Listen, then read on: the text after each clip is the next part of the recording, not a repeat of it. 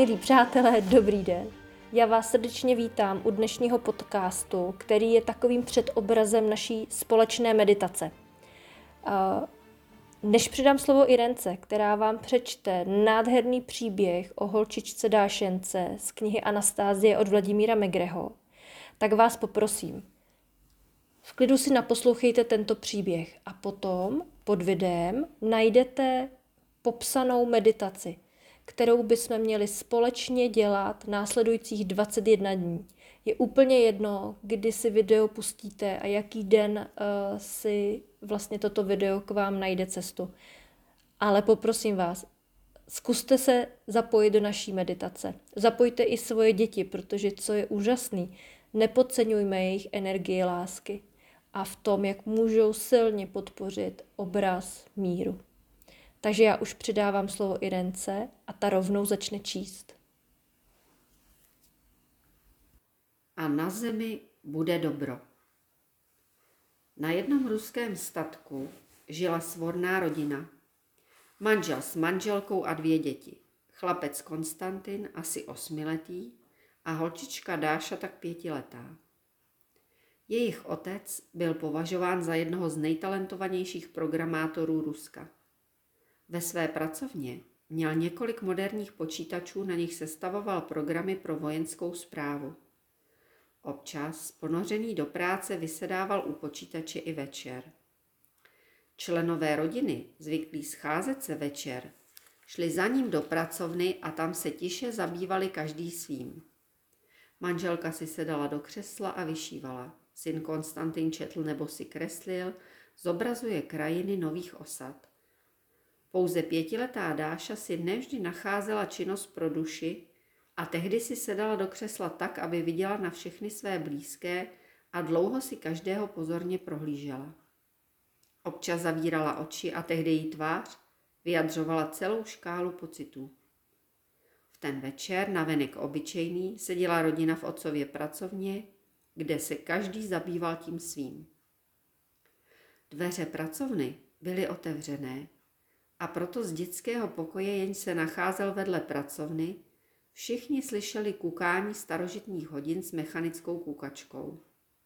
Obvykle kukačka kukala pouze ve dne, ale již byl večer. Proto se otec odtrhl od své práce a podíval se na dveře. Ostatní členové rodiny se udiveně dívali tam, odkud se před chvílí donesl zvuk. Pouze malinká Dáša seděla v křesle se zavřenýma očima a ničeho si nevšímala.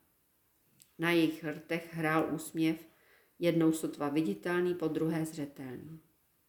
Najednou se zvuk opět zopakoval, jako by se někdo nacházel v dětském pokoji. Nařizoval ručičky hodin, donocuje mechanickou kukačku neustále kukat a zvětšovat další hodinu. Ivan Nikiforovič, tak se jmenoval otec rodiny, se otočil se svým křeslem směrem k synovi a řekl. Kostio, Jdi, jdi tam, prosím, zkus zastavit hodiny, nebo je oprav. Tolik let nám sloužil dědečkův dárek. To je nějaká divná porucha, divná. Zkus ji opravit, Kostě. Děti vždycky poslouchali. Nedělali to z bázně před trestem, nikdy také nebyly trestány. Kostě a Dáša milovali a uctívali své rodiče. Největší radostí pro ně bylo dělat něco spolu s rodiči nebo plnit rodičovskou prozbu. Kostě, když slyšel otcovu prozbu, se i hned zvedl, ale do dětského pokoje nešel k údivu matky a otce.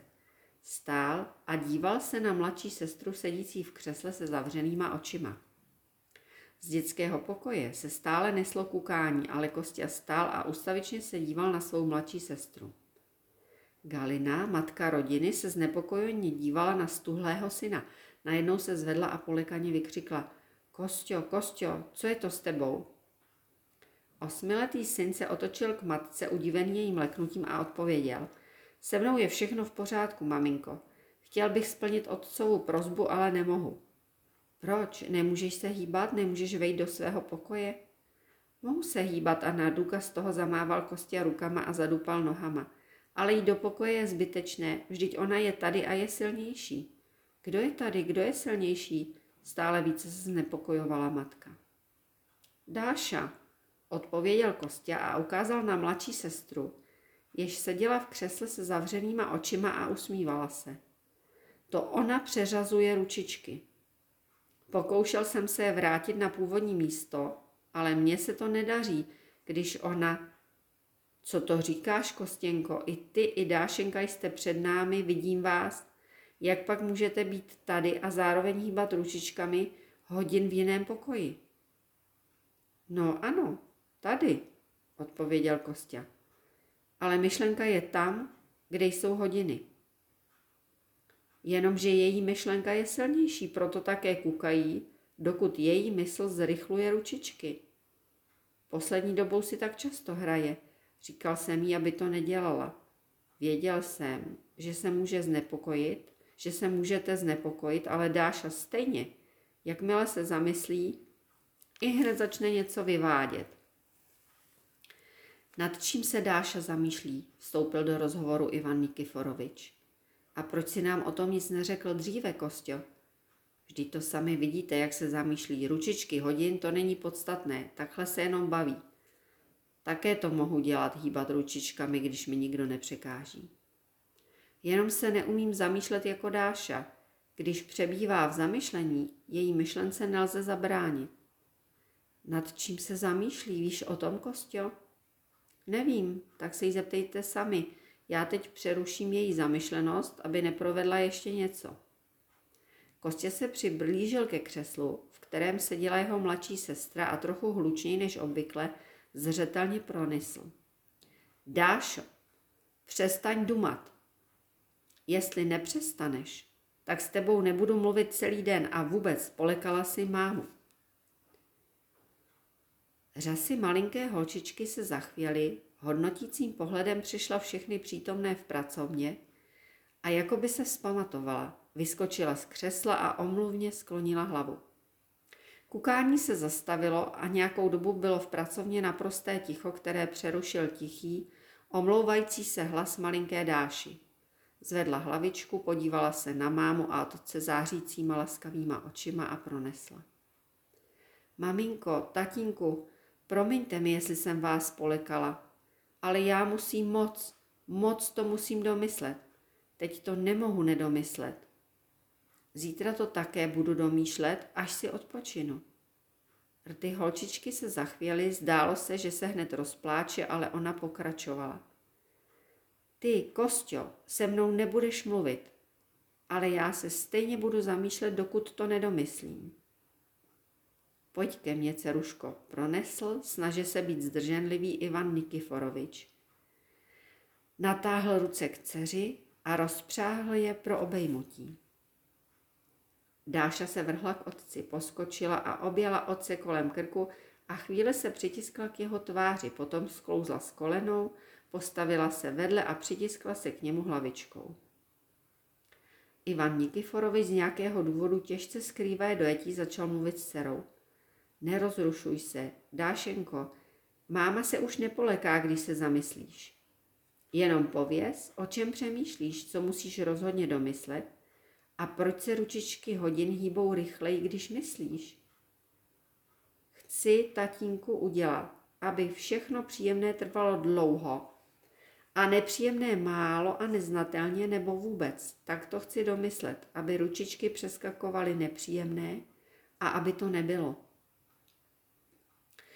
Ale vždyť všechno příjemné a nepříjemné nezáleží na hodinových ručičkách, Dášenko. Ne, na hodinových ručičkách, tatínku. Pochopila jsem, že ne na hodinových ručičkách, ale já s nimi zároveň hýbu, abych pocitovala čas. Kukačka odpočítává rychlost mé myšlenky, protože já to musím stihnout. Proto také hýbu ručičkami.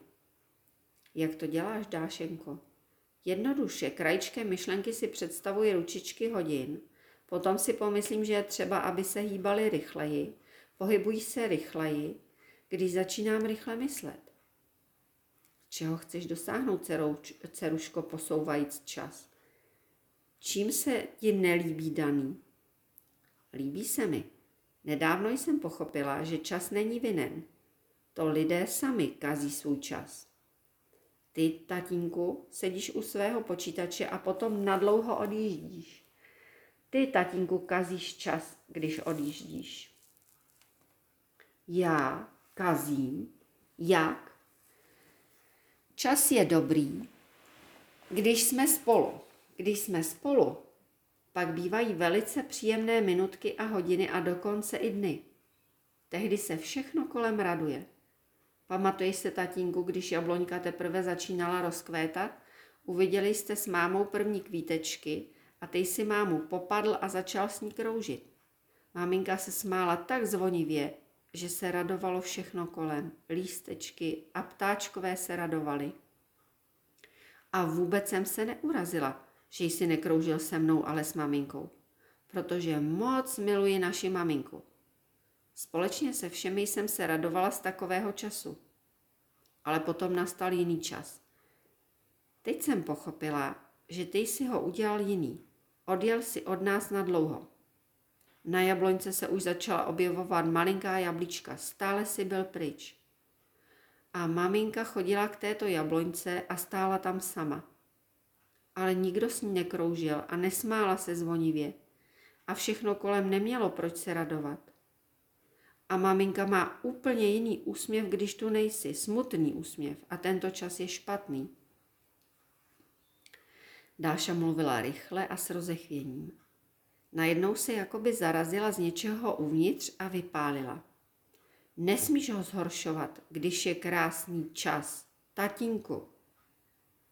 Dášo, v něčem máš pravdu.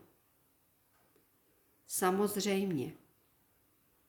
Ale nevíš všechno o době, v které my všichni, v které žijeme, popleteně mluvil Ivan Nikiforovič, byl rozrušený. Potřeboval nějak objasnit nutnost svých odjezdů. Srozumitelně to objasnit své malinké dceři ale nenašel nic lepšího, než vyprávět, jej, vyprávět jí o své práci a ukazovat na počítači schémata a modely raket. Pochop to, Dášenko. Je nám tady samozřejmě dobře, i těm lidem, kteří žijí s námi v sousedství, je také dobře. Ale ve světě jsou jiná místa, jiné státy. A tam je mnoho různých zbraní. Abychom ubránili náš překrásný sad, sady a domy tvých kamarádek, tátové občas odchází. Náš stát také musí mít mnoho moderních zbraní, aby se ubránil. A nedávno, Dášenko, rozumíš, nedávno v jiném státě, ne v našem, byla vynalezena nová zbraň. Zatím je silnější než naše. Tady se podívej na monitor, Dášenko. Ivan Nikiforovič ťukl na klávesnici a na monitoru se objevilo zobrazení rakety neobvyklého vzhledu. Tady, Dášenko, podívej se, je to velká raketa a na jejím trupu je 56 malých raket. Na povel člověka velká raketa vzlétá a směřuje k určenému bodu, aby tam zničila všechno živé. A ještě je velice těžké tuto raketu sestřelit, pokud se k ní přiblíží jakýkoliv předmět. Aktivuje se palubní počítač od trupu a odděluje jedna z malinkých raket a ničí předmět.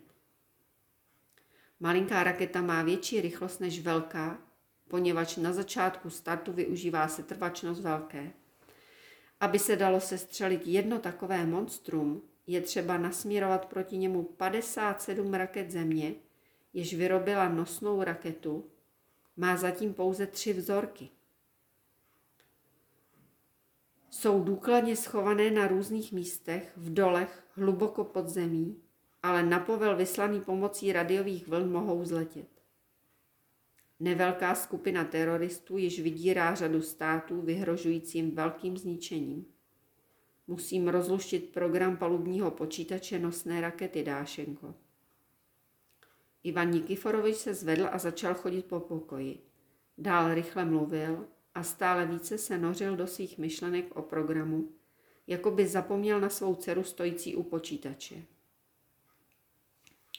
Najednou se rychle přiblížil k monitoru, na němž byl zobrazen vnějšek rakety, ťukl na klávesy a na obrazovce monitoru se objevilo schéma palivového systému raketového komplexu. Potom schéma radarového zařízení, opět celkový pohled. Ivan Nikiforovič měnil zobrazení a již si nevšímal své malinké dcerky. Uvažoval nahlas. Zjevně zásobili každý segment lokálním zařízením. Ano, samozřejmě každý. Ale program nemůže být různý, program je stejný.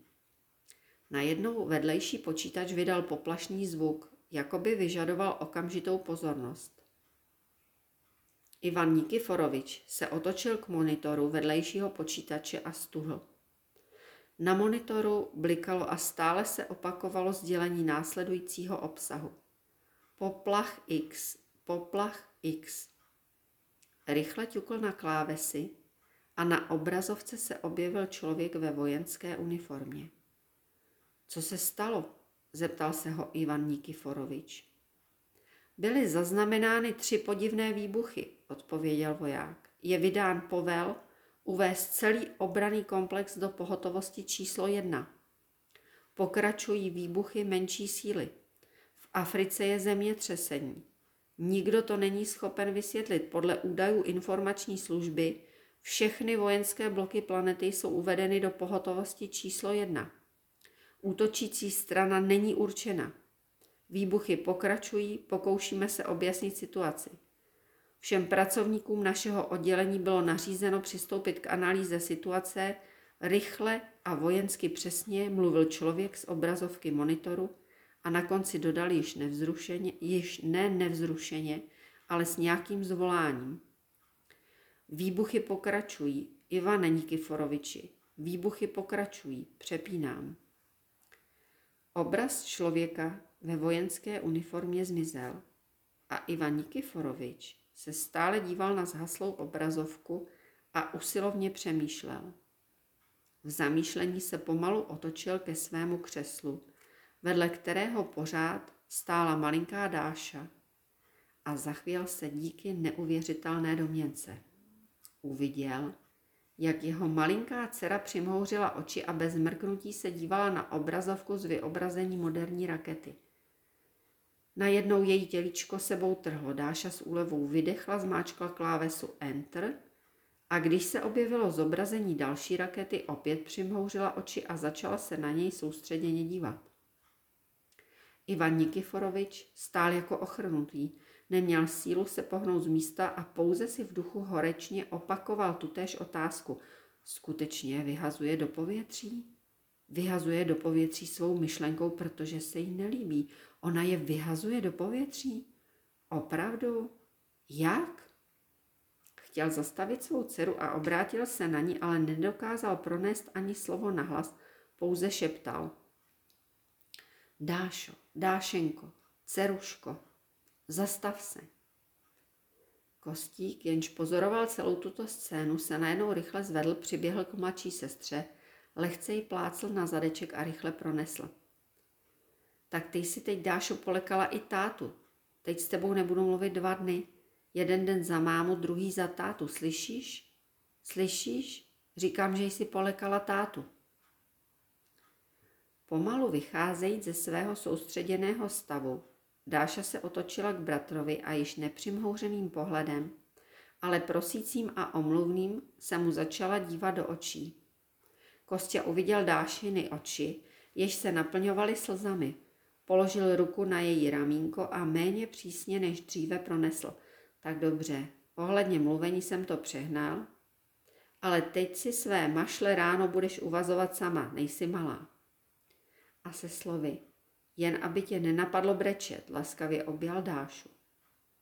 Holčička se tvářičkou zabořila do Kostěvy hrudi, její ramínka se škubala, s hořkostí opakovala. Opět jsem vás vylekala. Jsem nemožná, chtěla jsem to udělat co nejlépe, ale vylekala jsem vás. Galina se přiblížila k dětem, přisedla na bobek a pohladila Dášinu hlavičku. Holčička se hned vrhla matce kolem krku a začala tiše plakat. Jak to dělá Kostě, jak? Zeptal se syna Ivan Nikiforovič, jenž přicházel k sobě. Stejně tak jako s ručičkami na hodinách, tati, odpověděl Kostě. Ale hodiny jsou tady a rakety daleko a jejich poloha je přísně utajena. Tati, Dáše je úplně jedno, kde se nachází. Stačí, aby uviděla vnější formu předmětu. Ale výbuchy Aby se vyhodili do povětří, je třeba spojit kontakty a nejen jeden kontakt. Vždyť tam je ochrana, kódy. Vždyť Dáša tati spojuje všechny kontakty do té doby, než nastane zkrát. Dříve to dělala velice dlouho, kolem 15 minut a poslední dobou asi půl druhé minuty. Dříve? Ano, tati, nejen s raketami.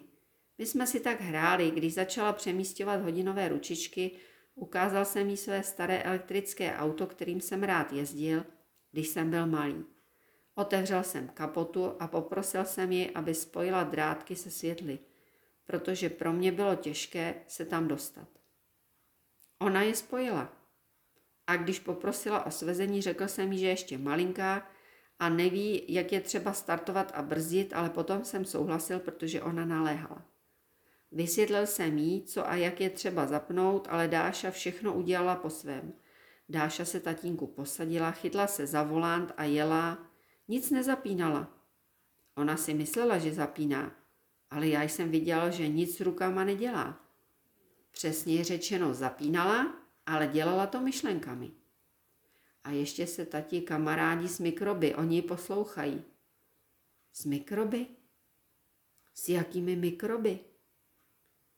S těmi, kterých je mnoho, kteří žijí všude kolem nás a uvnitř nás. Nejsou vidět, ale oni jsou. Pamatuješ se, tati, na kraji našeho pozemku v lese trčely ze země kovové opěry od starého dálkového elektrického vedení? Trčely. A co? Byly rezavé na betonových pilířích, když, jsem s Dášou, když jsme s Dášou chodili na houby. Uviděla tyto pozůstatky, řekla, že je to moc špatné, že překáží růstu jahůdek a hub.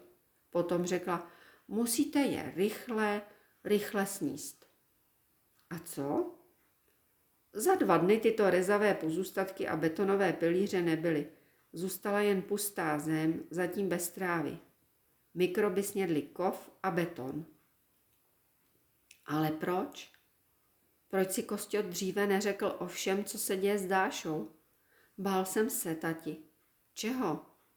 Četl jsem z historie, v nedávné minulosti byli lidé s neobvyklými schopnostmi izolováni. Chtěl jsem všechno říci tobě a mámě, ale nevěděl jsem, jaká slova mám najít, abyste pochopili, uvěřili. Kostě, vždyť ti věříme a navíc si mohl předvést. Přesně řečeno, poprosil bys Dášu, aby předvedla své schopnosti na něčem neškodném. Já jsem se tati bál něčeho jiného. Mohla by předvést. Kostě zmlkl a když začal mluvit, jeho řeč byla zrušená a vášnivá. Tati, mám vás s mámou rád. Na Dášu jsem občas přísný, ale také jí mám moc rád. Je hodná. Dáša je přátelská ke všemu v okolí. Neublíží ani Broučkovi a oni neubližují jí. Přiblížila se k úlu, posadila se přímo u česna a dívala se, jak létaly včely. Mnoho včel lezlo po jejich ručičkách, nožkách a po tváři, ale nebodali. Dášenka nastavovala přilétajícím včeličkám dlaň, sedali na ní a něco zanechávali, potom olízla svou dlaničku a zasmála se. Je hodná, tatínku. Uklidni se, Kostio, nerozrušuj se. Pojď, klidně zhodnotíme situaci. Ano, je třeba si všechno v klidu promyslet. Dáša je ještě dítě. Vyhodila do povětří několik moderních raketových komplexů. Mohla začít světová válka, strašná válka. Ale i kdyby nebyla válka, kdyby prolistovala stránky nejen s vyobrazením nepřátelských raket, ale i našich, jestliže by začaly explodovat všechny existující rakety ve všech státech, svět by se mohl odstnout na hranici všeobecné katastrofy. Mohly by zahynout stovky milionů lidí. Také mám rád naši malinkou Dášu, ale miliony je třeba se poradit, je třeba najít východisko, ale prozatím nevím.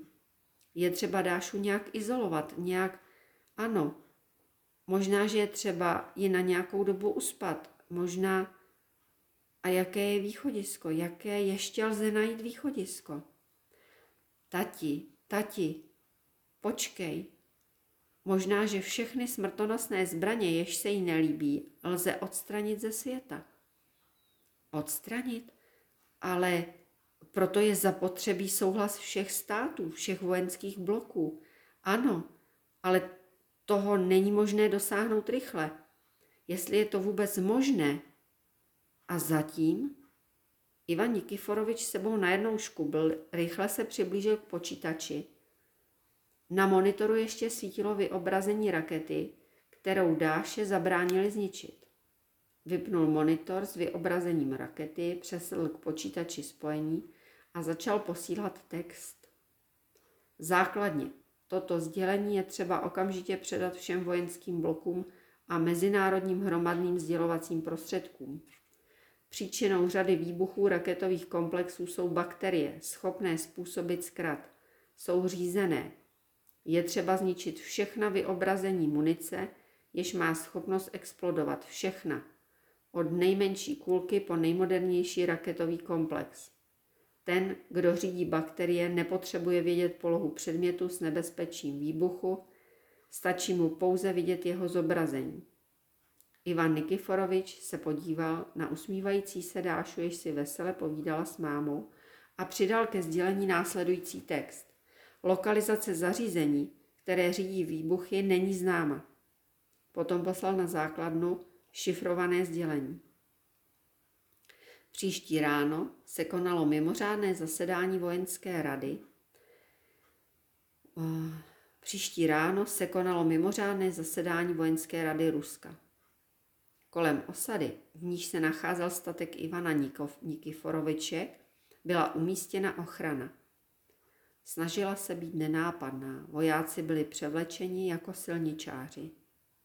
Pět kilometrů od osady se jakoby začala budovat okružní cesta a budovali ji současně na každé metru ve dne a v noci.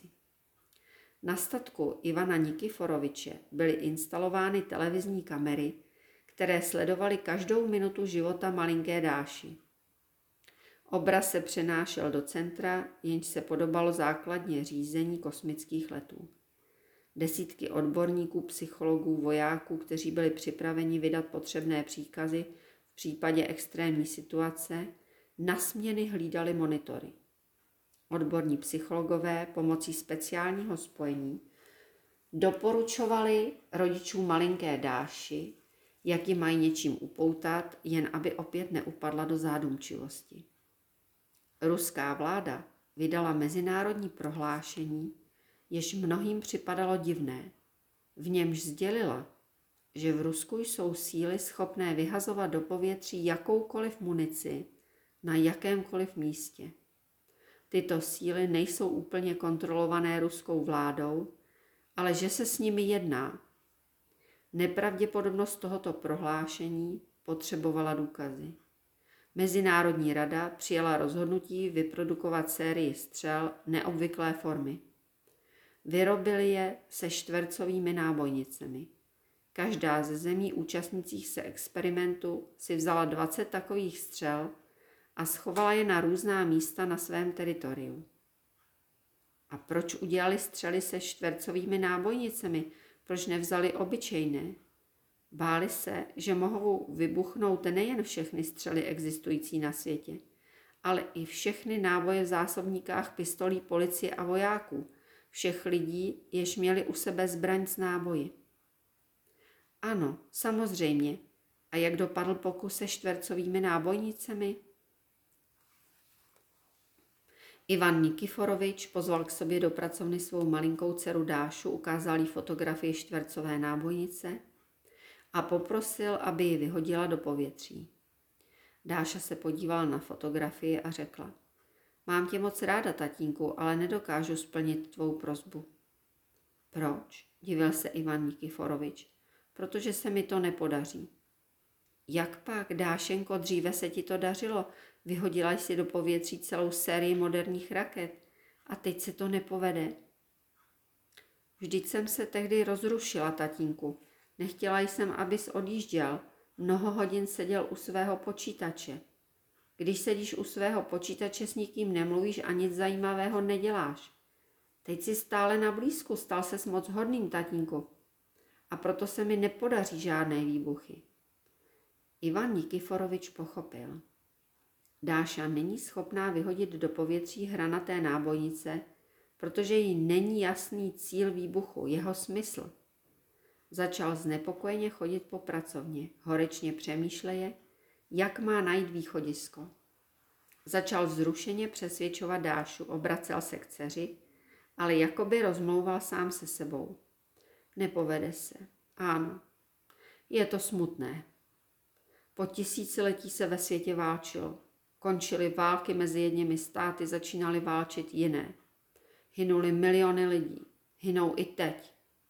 Na zbrojení se utrácí obrovské prostředky. A byla možnost zastavit tento nekonečný, ničivý proces, ale bohužel. Ivan Nikiforovič se podíval na Dášu sedící v křesle. Dceřina tvář byla klidná, se zájmem se dívala, jak chodí po pracovně a mluví. Ale smysl slov, jež pronášel, ji nevzrušoval. Nechápala úplně, co je to války, jaké prostředky a kdo je utrácí. Přemýšlela o něčem jiném. Proč táta vzrušeně chodí po své pracovně mezi nevlídnými počítači, jež nedávají žádnou energii?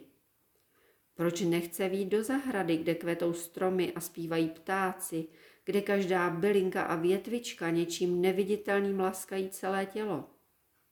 Teď jsou tam máma a bráška Kostě. Už aby táta co nejdřív ukončil svůj nezajímavý rozhovor a šli by společně do zahrady.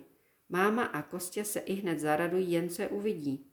Máma se bude usmívat a Kostě jí už včera slíbil povědět o tom, jak se lze dotknout daleké hvězdičky. Dotýkaje se kamínku nebo květiny. Kostě vždy plní své sliby. Dášenko, tebe nezajímá mě poslouchat, nerozumíš tomu, co jsem řekl? Obrátil se k dceři Ivan Nikiforovič. Myslíš na něco jiného? Já, tatínku, přemýšlím, proč jsme tady a ne na zahradě, kde na nás všechno čeká. Ivan Nikiforovič pochopil, že s dcerou je třeba mluvit více upřímně a konkrétněji a začal mluvit. Dášenko, když si vyhodila do povětří rakety, dívajíc se na jejich zobrazení, zrodila se idea prověřit tvé schopnosti ještě jednou – Přesněji řečeno ukázat celému světu schopnost Ruska zničit všechny zbraně na světě. Pak bude zbytečné je vyrábět, bude to nesmyslné a nebezpečné. Lidé budou sami likvidovat ty, co jsou již vyrobené. Začne všeobecné odzbrojení. Čtvercové nábojnice jsou vyrobené speciálně proto, aby mohla předvést své schopnosti a aby přitom nikdo nezahynul, vyhoď je do povětří, Dášenko. Teď to udělat nemohu, tatínku. Proč? Dříve jsi mohla, teď nemůžeš. Dala jsem si slovo, že již nikdy nebudu nic vyhazovat do povětří. A když jsem si takové slovo dala, schopnost vyhazovat do povětří jež nemám. Nemáš, ale proč jsi zdala takové slovo? Bráška Kostia mi ve své knížce ukazoval obrázky, jak se od výbuchů roztrhávají na kousky lidská těla, jak se lidé lekají výbuchů, jak padají a umírají stromy. A dala jsem si slovo.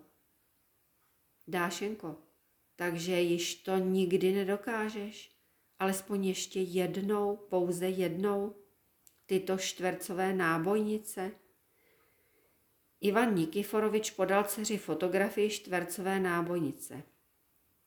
Jsou vyrobené speciálně pro pokus a schované po různých skrytých místech. Ani vedle, ani poblíž nich nejsou lidé. Všichni čekají, jestli vybuchnou nebo ne. Vyhoď je do povětří, dcerko, tohle nebude porušením slibu, nikdo nezahyne, naopak. Dáša se ještě jednou lhostejně podívala na fotografii čtvercové nábojnice a klidně odpověděla. I kdybych zrušila dané slovo, tyto nábojnice stejně nevybuchnou, tatínku. Ale proč? Protože ty, tatínku, moc dlouho mluvíš. A já, když jsem se podívala na fotografii, i hned se mi znelíbily tyto čtvercové obludy. Nejsou hezké. A teď... Co teď? Dášenko, co? Promiň mi, tatínku, ale potom, co jsi mi ukázal fotografii, si mluvil tak dlouho, že za tuto dobu je oni skoro snědli. Snědli? Co snědli? Tyto čtvercové nábojnice. Jakmile se mi tyto nábojnice znelíbily, pocítila jsem, oni se dali do pohybu a začali je rychle, rychle jíst. Kdo oni? No, takový malincí jsou všude kolem nás a uvnitř nás jsou dobří. Kostě říká, že jsou to bakterie nebo mikroorganismy. A já jim říkám po svém. Lépe. Mé malinké, miloučké. To se jim líbí víc. Občas si s nimi hrají, lidé si jich skoro nevšímají, ale oni se vždy snaží udělat dobře každému člověku. Když se člověk raduje, je jim také dobře od radostné energie. Když se člověk zlobí a ničí něco živého, oni hynou ve velké množství. Namísto těch, kteří zahynou, pospíchají další. Občas nestíhají vystřídat ty, které zemřely a lidské tělo je nemocné. Ale ty jsi zde, Dášenko, a nábojnice jsou schované daleko v různých státech podzemí. Jak se mohli no to tví malincí v jiných zemích tak rychle dozvědět o tvém přání? Vždyť oni si řetězově velice rychle všechno vyprávějí. Mnohem rychleji, než běhají elektroníci ve tvém počítači. Počítač, spojení.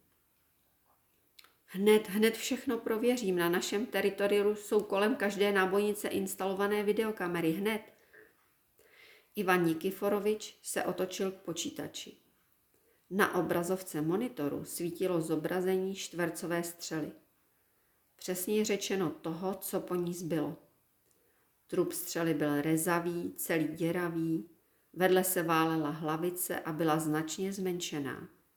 Ivan Nikiforovič přepnul monitor, ale s ostatními střelami se děly stejné věci. Na monitoru se objevil člověk ve vojenské uniformě.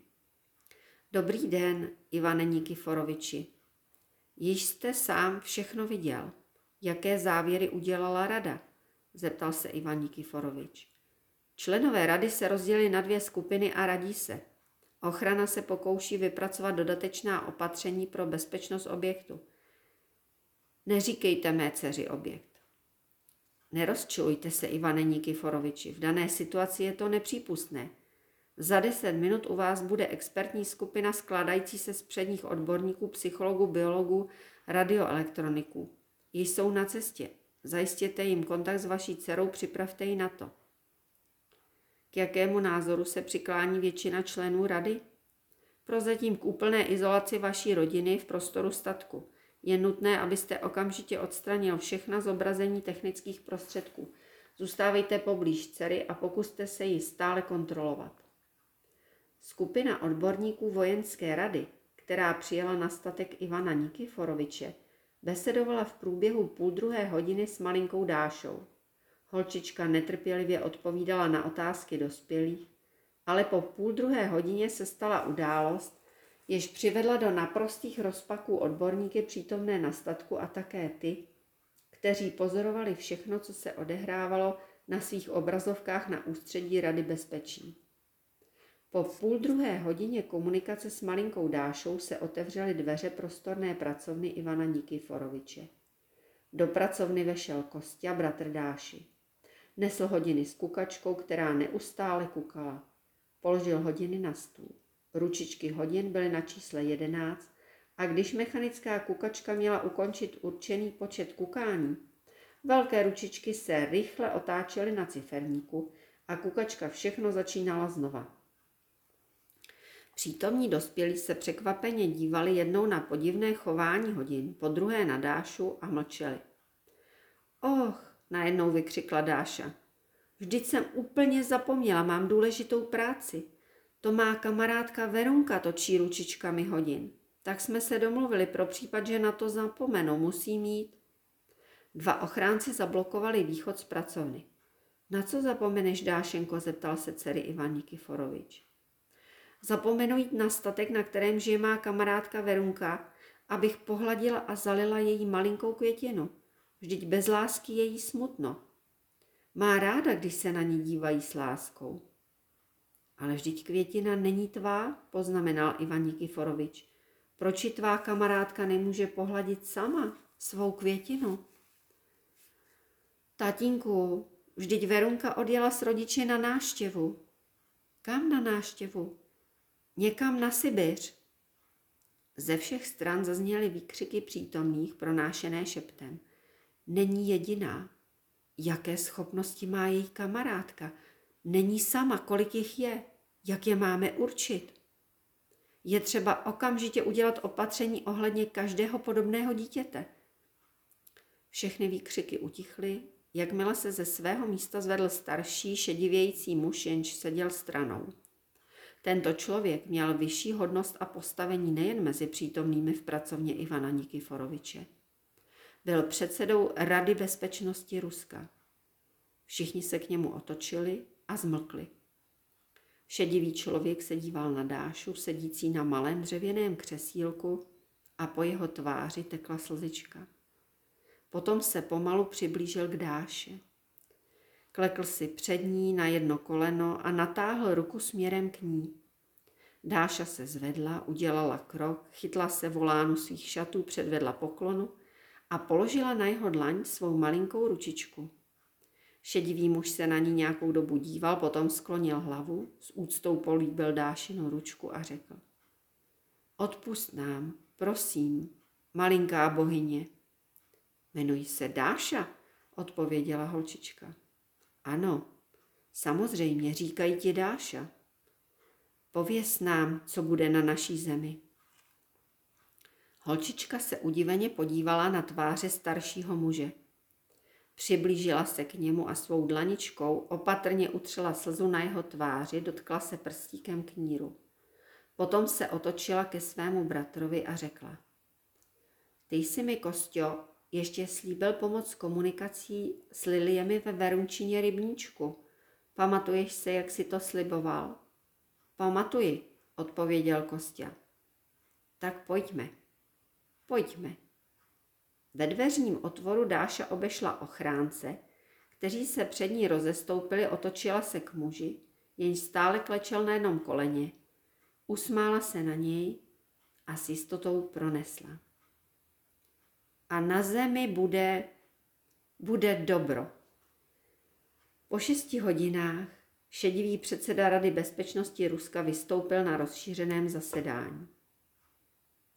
Ve světě je všechno relativní. Ve srovnání s naší generací se ta nová jeví podobná bohům. Ne, ona si má brát příklad z nás, ale my z ní.